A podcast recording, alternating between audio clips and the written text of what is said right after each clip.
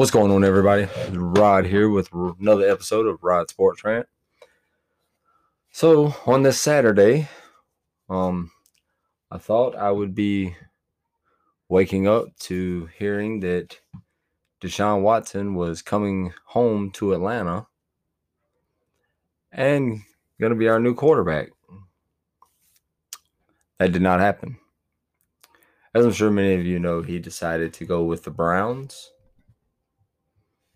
I mean, I understand it. Atlanta wasn't going to be able to give him that lucrative deal, that $230 million fully guaranteed. there's no way Atlanta was going to be able to give him that. So at the end of the day, you have to look out for number one. And that's where he felt like was best for him to go.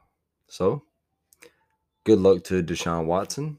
Um, really good player. I really like Deshaun. Uh, you know, when he left um back in 2020 before all this went down, you know, of course he uh, uh of course, you know, he was he led the league in passing. So yeah, that was uh the big news. You know, and for me personally, uh I have read this morning that we we being the Falcons have agreed to terms with Cordarrelle Patterson. I think that's good. I just hope that um the Atlanta administration after go in going for Deshaun Watson didn't damage um, the relationship with Matt Ryan. Now Matt Ryan is the ultimate professional, so even if it did, I don't foresee him going and blasting about it publicly because that's just not the type of guy he is. Um, he's very professional. If he has something to say about it, I'm sure he's gonna go like to Terry's office or to Arthur Smith personally and be like, hey, you know, Arthur Blank even, and be like, hey, this is the issue I have. And they'll air their grievance. Uh, and I think different from the Baker Mayfield situation, I believe that even if there is a rift, I believe it's fixable. Now, that doesn't mean that Matt Ryan's going to be as happy go lucky to play in Atlanta as he has been the previous 14 years. Um, but I do believe that I do believe that he'll be able to that that if the relationship is damaged at all, I think it's repairable. Um, you know, it's not, you know, because nothing has went public at this point. You know, it's like if you know, it's like I'm um it's like a marriage. You know, if you get into an argument behind closed doors, you may say something that you didn't mean. She may say something to you, or you know, if case you're a woman, you know, he may say something to you, and you may say something to him that you didn't particularly like. But if you don't go and blast about it on social media and start getting outside opinions, I, I think you can repair that together. You can you can talk that over and repair that. Whereas once it gets out on social media and you said this, you said this, this person said this, chime in, blah, blah, blah, blah, blah. You're attacking people, they're attacking people. Then people are choosing sides, and then it becomes this big fiasco. And, and that's, you're probably not going to be able to come back from that, at least not very easily. And that's the situation I think it was with the Baker Mayfield, Cleveland Browns. Even if Cleveland didn't get Deshaun, I don't believe that Baker Mayfield was going to be there because I just don't think that relationship was repairable anymore especially once they said that we need an adult in the room. That I mean, you call the man childish. I wouldn't even me. I wouldn't want to go play for him because I I would be like, well, you know, that right there, I don't like, you know. But that's me. But Deshaun, I'm sure, has a very good reason why he wants to go play with them. I mean, they do, they do have weapons over there. They do have a good offensive line. The defense is pretty decent. I'm not sold on that Stefanski is the guy that uh takes that team to deep playoff runs and things of that nature, but maybe he is. A lot of people around the league have high confidence in him and high hopes for him. I'm just not one of them. Uh, I don't necessarily think he's the guy to take you to the next level, but we'll move on from that. Let's talk about some college basketball. I'm not going to sit here and go over every game because that would take forever. Let's go with some of the big losses. UConn, five seed, loses 70 to 23 to New Mexico State. That that's pretty uh that's pretty substantial. Alabama loses to Notre Dame. Um thought that was substantial, I thought Alabama was the better team. So there's that.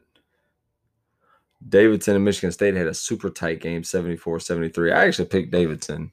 And that was kind of like that was kind of an up, you know, a low-key upset pick. So yeah, um, you know, North Carolina beat the crap out of Marquette. That was that was not even close. Um let's see, uh what's the and then of course the really big one. St. Peter's beats Kentucky 85 to 79. That's huge. Um 15 beating the two. That's the ninth time in history that that happened. So good job, St. Peter's. They're, they're going on to play Murray State. Uh, Seton Hall gets blowed out by TCU. Now, TCU is a good basketball team, but Seton Hall, talking Big East, you know, like they lose uh 69 to 42. Just just ridiculous. It was uh, you know, was the only game that I actually got wrong in that whole the whole South. Um Iowa loses to Richmond. That's a 12 and a 5. LSU lost to Iowa State. That's an 11 and a 6. You know, like there was some upsets. There was some, some big upsets. Yeah, I mean, shoo. Some that I would have never predicted, but you know what? That's the turn. That's that's college basketball. That's the tournament. But so, you know, the making my predictions for that. We will talk more about um, NFL free agency as it unfolds. You know, and other big new the other big free agent or well, not really free agent. The other big trade, of course, is Davante Adams. Davante Adams goes to Las Vegas, signs a lucrative deal, like 28 million a year, I believe. I mean, wow. Big things going. I mean, big money being thrown out. You know, Allen Robinson to the Rams. The Rams are going to be equally as scary next year. They they they're going to have a shot to go back to back. The NFC's not real strong. It's not a real tough. It's not a real tough conference. Um, the AFC is definitely the tougher side, but uh, the Rams are going to have a chance to go back to back. I believe they'll make the playoffs, and I believe that they're going to be really, really good. But uh, that's uh, that's what I got for today. You know, a little kind of a shorter show today, of course. But um, I'll be on here. If I'm not on here tomorrow, I'll definitely be on here um Monday. You know, talking about uh, you know, who made the Sweet 16, who didn't. I'll be talking about any more free agency or, tra- or trades are still going to in the NFL. So any more trades or anything like that, um, I'll be like I say, I'll have more updates on Monday. But uh, other than that, y'all, y'all have a great rest of your day and uh, God bless.